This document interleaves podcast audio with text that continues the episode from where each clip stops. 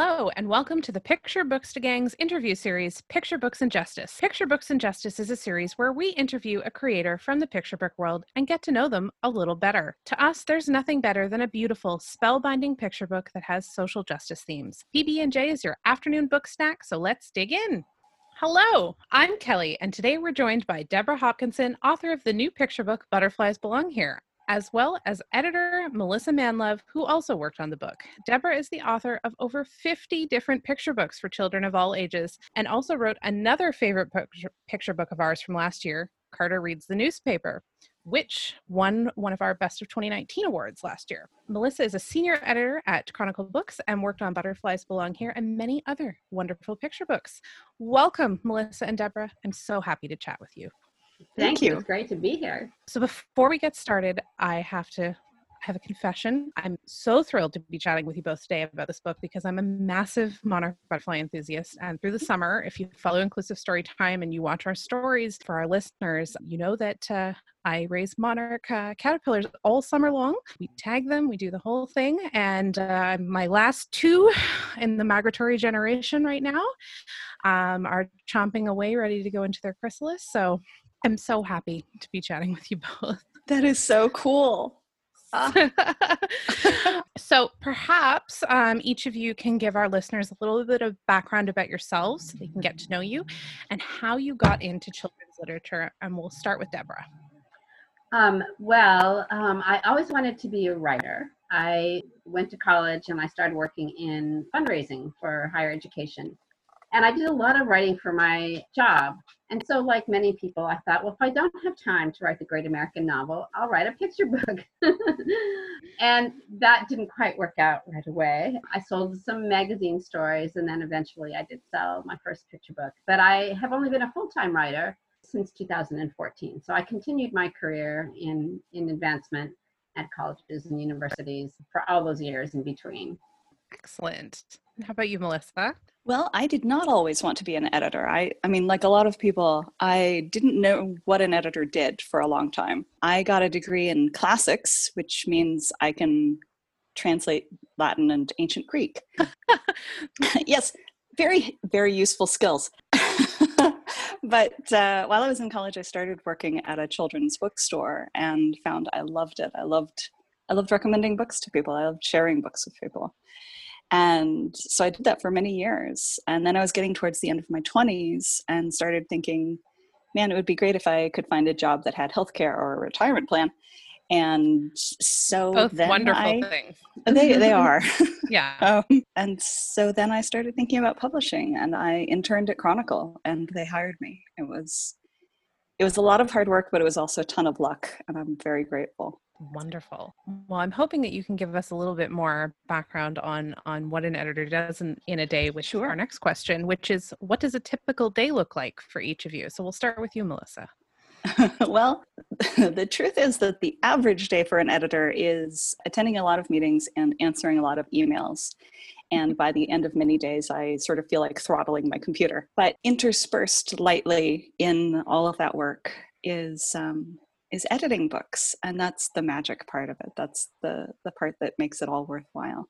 I mean don't get me wrong the the meetings are mostly with my colleagues and they're great people.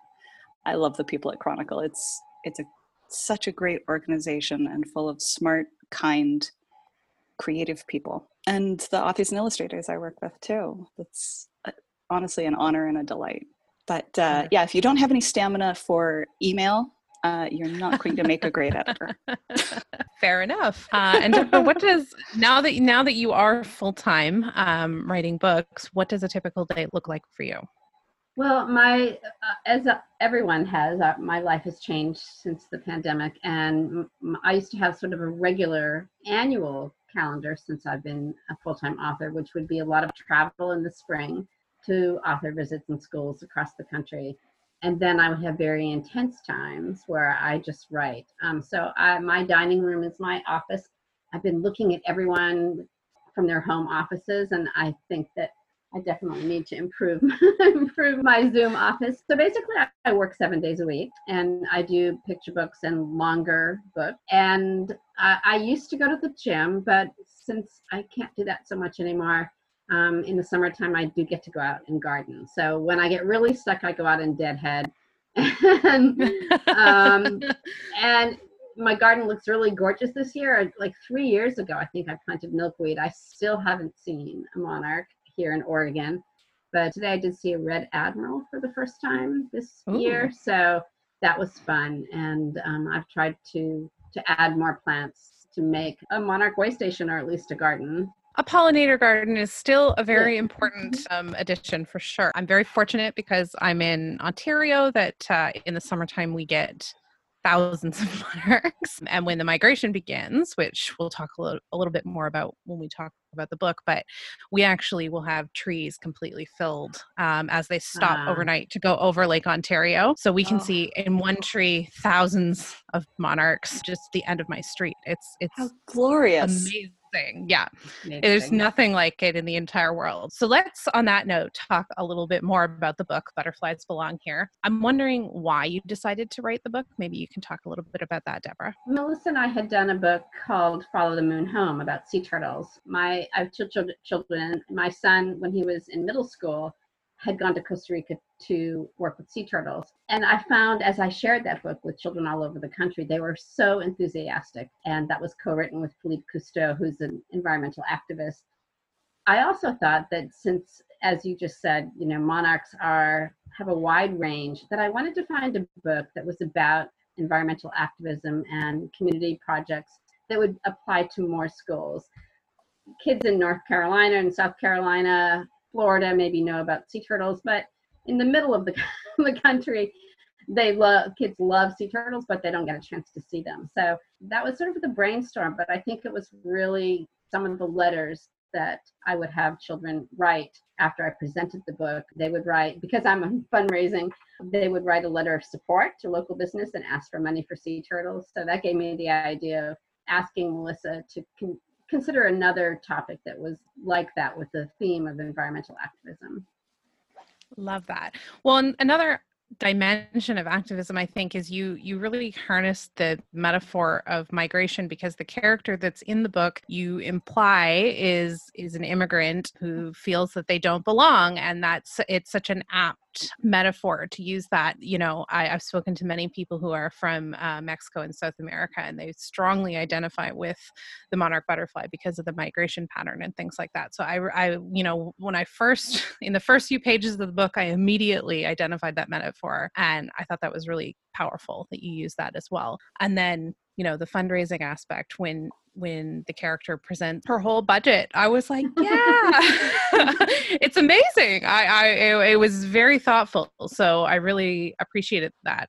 And maybe melissa and you know because do know this is the second in in the series but maybe melissa you can speak a bit about how you collectively decided on the format which i think is really unique that it switches from this narrative story onto these sort of pure nonfiction portions of the story? Well, that honestly, that was entirely Deborah. Oh, it came, wonderful! It came to me that way. yes, and and it does make the book long. In fact, um, I think this is a longer book than Follow the Moon Home, but what we've found at Chronicle is that both books. Well, I mean, this one's just coming out, but Follow the Moon Home has done really well for us, and part of that is its length because its length gives us that chance that you were just talking about to really give kids a blueprint for the next steps they need to take if they want to be activists. And it gives teachers a blueprint blueprint for the lesson that they're going to teach about community activism. And it's just it's magic what what deborah does in these books because suddenly kids realize that they can make change right now. You know they're they're in third grade yeah. fourth grade they can start. Mm-hmm. and yeah. and i mean kids that age they know that there are problems in the world but the problems in the world become infinitely less scary when you feel like you can do something. 100% i couldn't possibly agree more and i think the power of raising monarchs and planting pollinator gardens is that it's inexpensive it's accessible. Raising monarchs like you can find milkweed in a field if you live in an area um, and and it's completely free and you're raising this little creature and setting it free who can go out and lay more eggs and increase the population of an endangered species like that's like something Absolutely. so powerful that children can do and Absolutely. and it's accessible Mhm. as long as you And live in the right area If you're making a garden that benefits monarchs, then you're making a garden that benefits lots of pollinators. And you are Yeah. making a real difference to the environment. And not just to the environment, you're making a difference to the human species because, man, we need those pollinators. We are gonna those run out of food if we keep killing bees them. And bees and all types of butterflies and and there's so many different i've i've had hummingbird moths in my garden hummingbirds are Ah. pollinators in fact as well Yes. so you know there there's there's so many different pollinators and that's we need pollinators to grow our food um, we need places for honeybees to uh, Yeah. to live and thrive and pollinate and all those things so it's such a multifaceted And they're so important act. delightful. oh yes of course Did you know Um, that my name means honeybee in Greek? And Deborah's name not. means honeybee in, Hi- in Hebrew.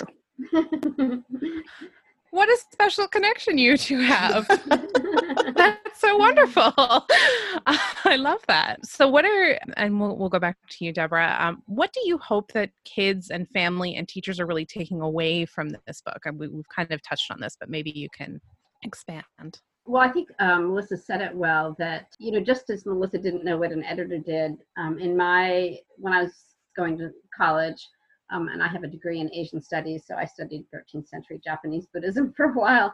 Um, I didn't know what fundraising was. And yet, if you look around, a lot of the whole nonprofit sector, kids raise money for school trips or whatever. And and as I as I talked about Follow the Moon Home with kids in schools, I asked them if they had ever done something for their community. And Mhm. most, you know, children have or teens. They've done they've raised money for their church or they've done a canned food drive.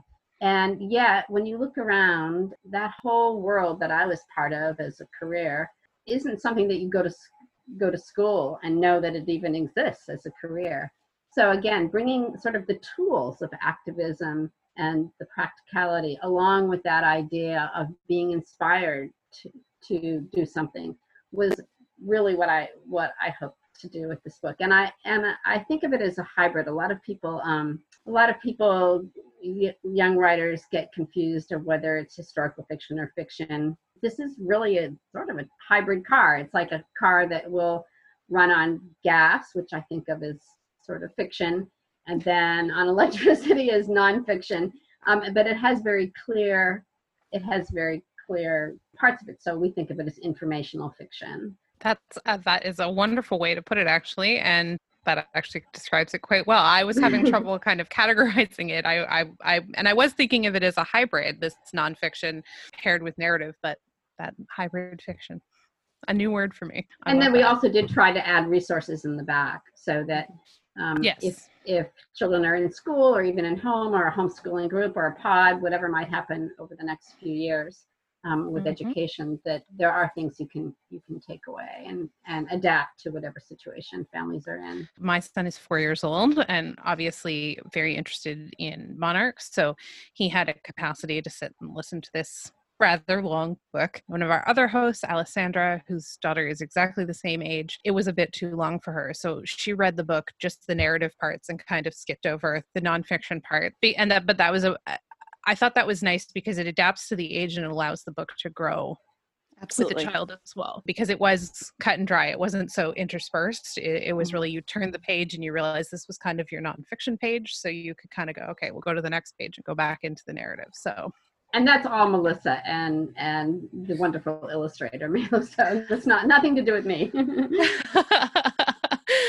well we enjoyed that part. It it uh, i think it's helpful and i think you know on your point of of homeschooling and pods and things like that that it also gives an opportunity to move through the book day by day as you explore the different concepts um, you know if you're doing a unit on insects or something like that or pollination or community activism there's actually a lot of different ways that you could use it in a homeschool curriculum or or in a traditional classroom. So you know that's that's a huge benefit right now because we're all exploring new ways to educate our children. I know i am. So you know that's that's a big deal right now. So melissa sort of the same question what's your hope for what kids family and teachers are really taking away from this book I, I think it's empowerment. I think it's tremendously hopeful to to see that the change you want is right in front of you and you can put your hands on it. I love that.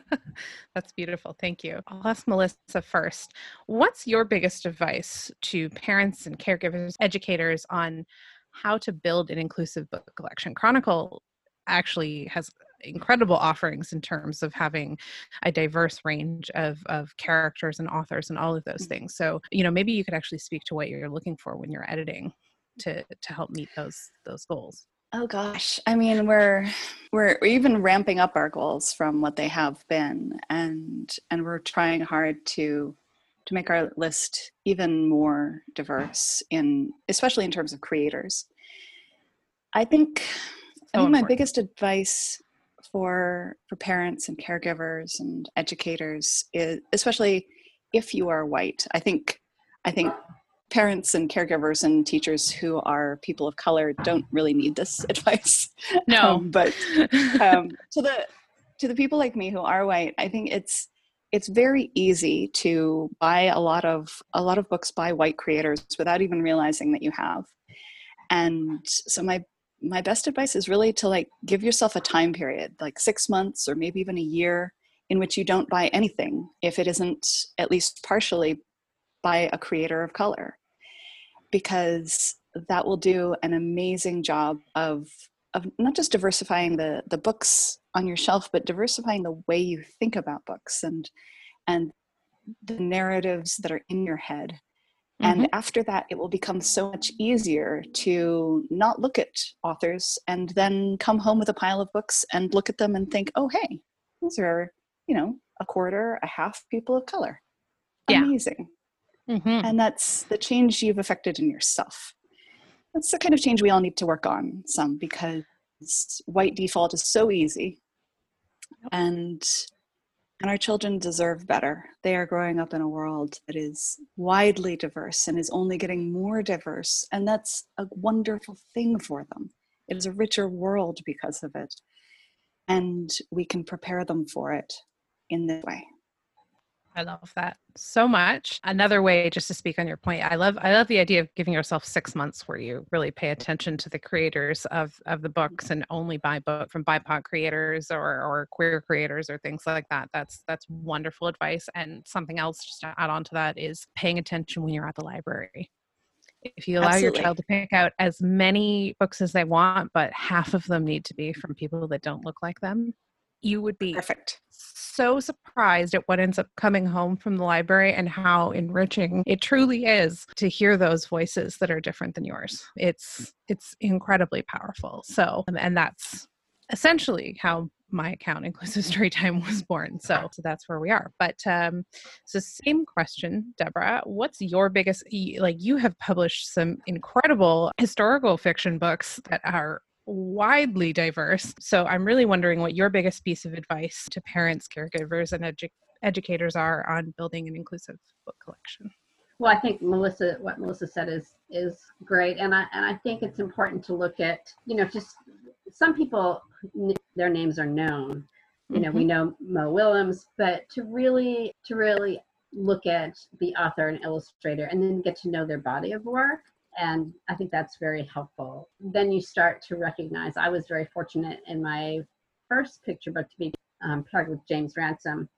and uh, we we did three books together so far. Watching his body of work and then buying his books for my four-year-old grandson and my kids, then it start you start to really grow a community and that's very mm-hmm. helpful. Uh, I lived in Hawaii for 20 years, and my daughter is a middle school teacher in Vermont and is in charge of the, um, which they have many challenges there because Burlington, Vermont is is quite, as is a lot of parts of of the country, quite white. And but her early experience, and I felt this way also just being in schools. Um, her early experiences of uh, elementary school and being the only Caucasian child in our Brownie troop and just being on the volleyball team with other kids, she comes back to that again and again as the foundation of of the, her perspective on the world. And so I think it's important. And I, what I love about the illustrations and Butterflies Belong Here is just how how great and diverse the the classroom is. Um, and that's what I miss most about going on school visits because really, in many parts of the country, that you wouldn't necessarily expect that I would present to auditoriums full of just wonderful kids from all over, 14 languages spoken in the school. And we forget how important those nurturing communities are. No, I, the the illustrations of the class were wonderfully inclusive and diverse and i loved that there was a black male teacher which is just something we need to see so much more of especially in picture books and uh, and and in life. It did not go unnoticed for me turning those pages because i own a, a whole bunch of books about monarch butterflies and almost none of them have people who aren't white in them. So it was it stood out immediately to me that those choices were made, and I think it's so important that uh, when any child looks at a nonfiction book, that they can still see themselves reflected back in some way, because that's what helps make it more accessible. And, and I must children. say, um, I don't have. A, I mean, I'm the child of second generation. Um, mm-hmm.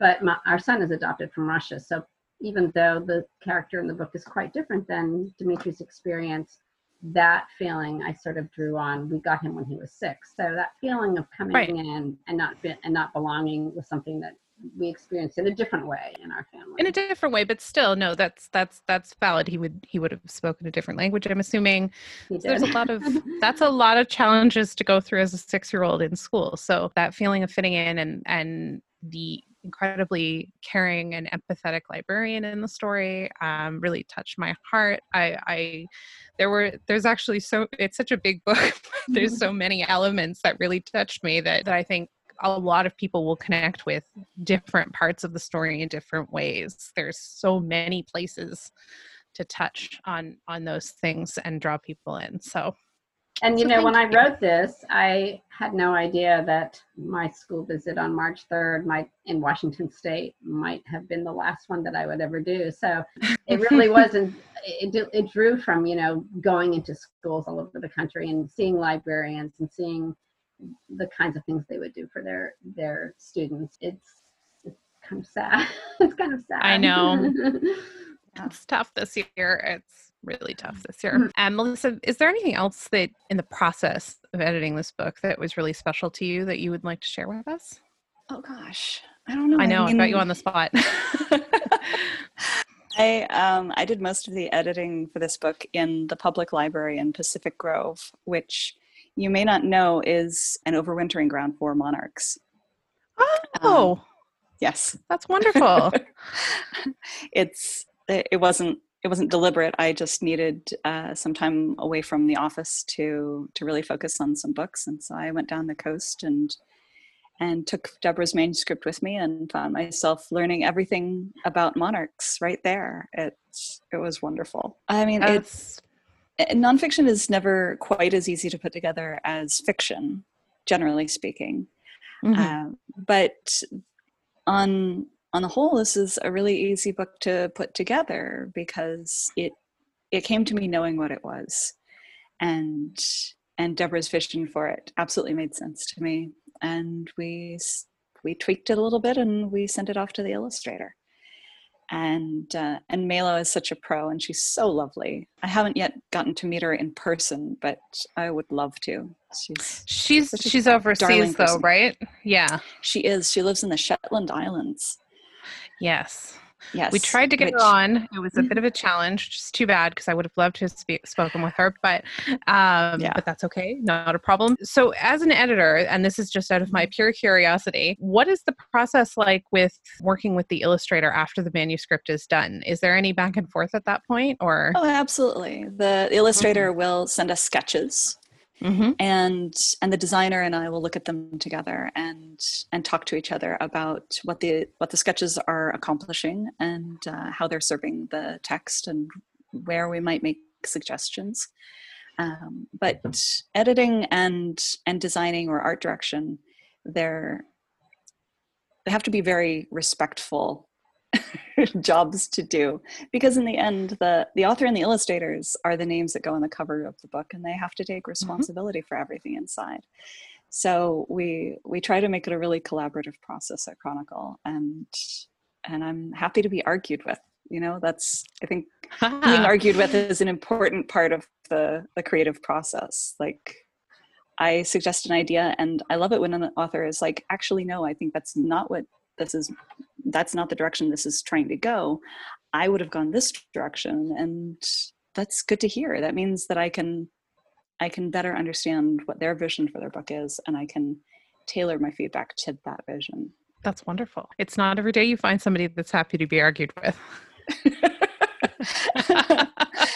I mean, there are some arguments that I'm.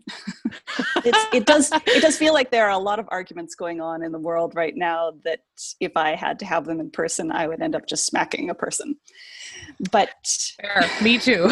when it comes when it comes to books and and the creative work of making a book, there one of the wonderful things about it is that you can have two people with absolutely diametrically opposed points of view about it, and both of them are right. Nobody is wrong. Yeah. Both of those mm-hmm. points of view are absolutely valid. And and so it really encourages everyone involved to to remember that when you you meet a point of view that isn't the same as yours, to not think that's wrong, but instead think that's interesting. I love that. That's wonderful. And is there anything else you'd like to add before I carry on to the, the final question, Deborah? No, just that um, what I love about the illustrations, again, is how warm they are and how she's uh, the main character who does not have a name. And I didn't make it very specific at all. I, it was more just that was up to Melissa and, and Meilo to sort of give her. Even the gender wasn't specified in the manuscript, so it could have been anyone. It could have been anyone.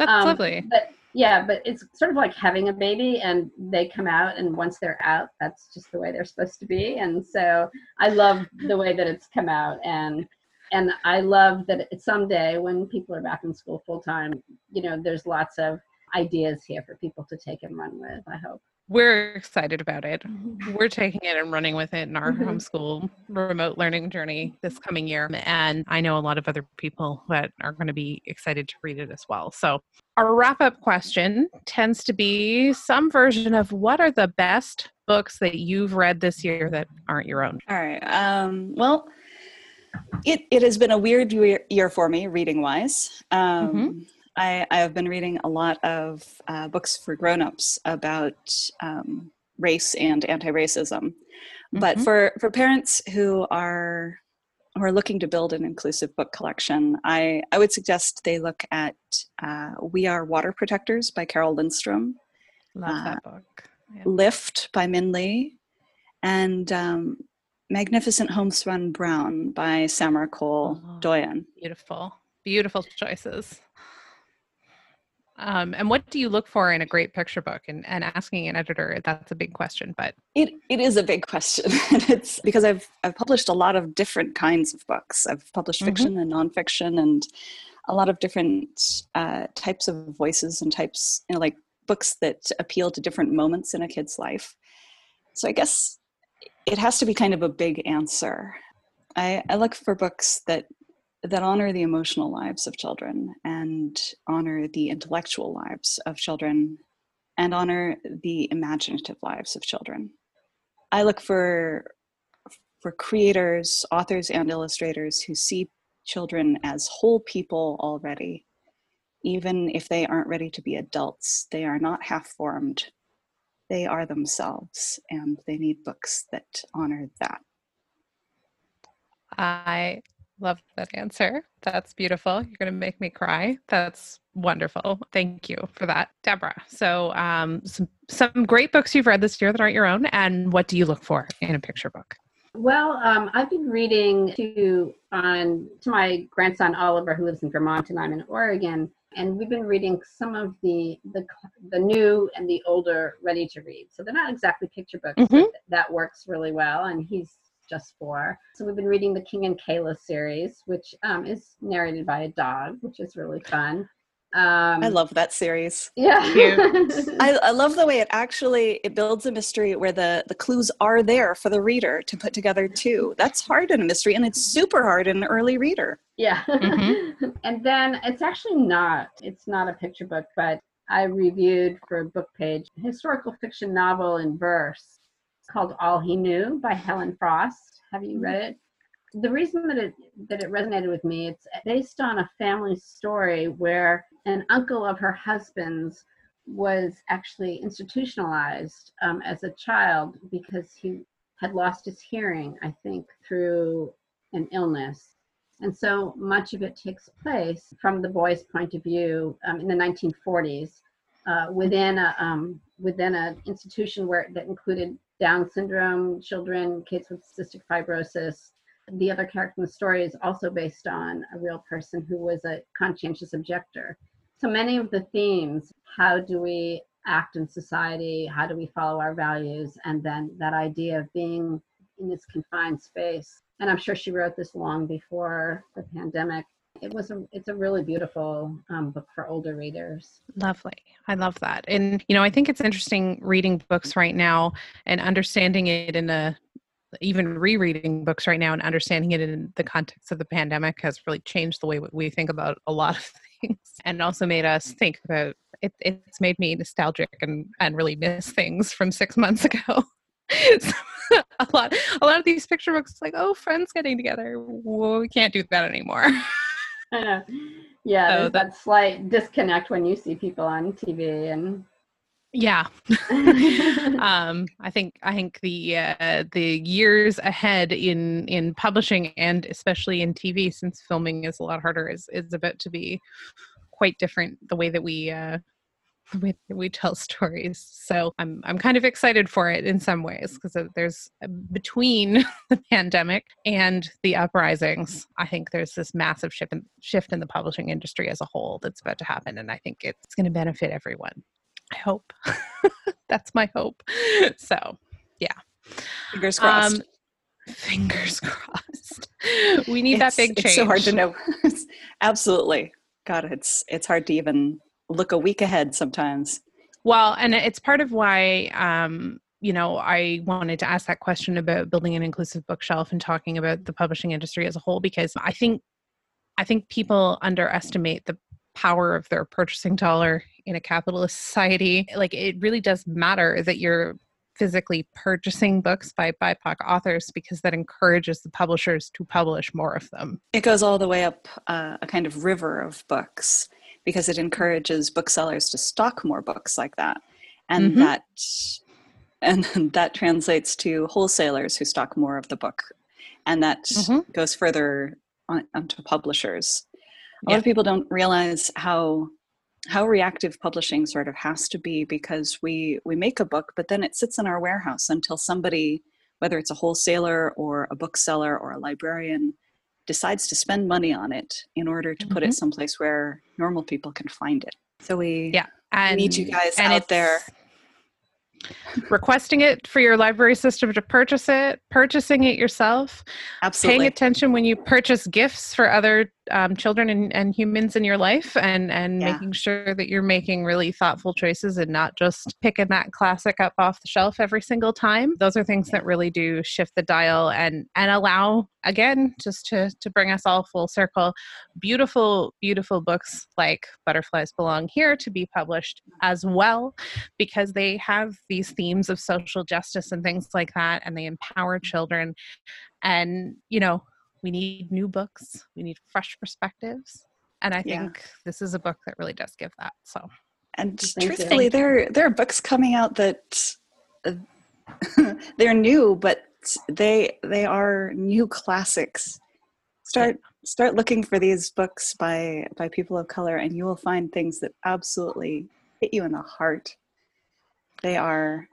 they are ones There's, for everyone my review pile has some incredible books that are releasing this fall i'm blown away by some of the amazing things that are coming out this year so i think at that we're going to wrap things up so thank you so much for having you. us Thank you so much. So lovely talking to both of you. So, thank you for joining in for some Picture Books and Justice with author Deborah Hopkinson and editor Melissa Manlove and myself, Kelly, here on the Picture Books to Gang podcast. You can follow us on Instagram at Picture Books to Gang and remember to subscribe on Apple, Google, Spotify, or wherever you listen to podcasts. Be sure to drop us a note and let us know what are you reading.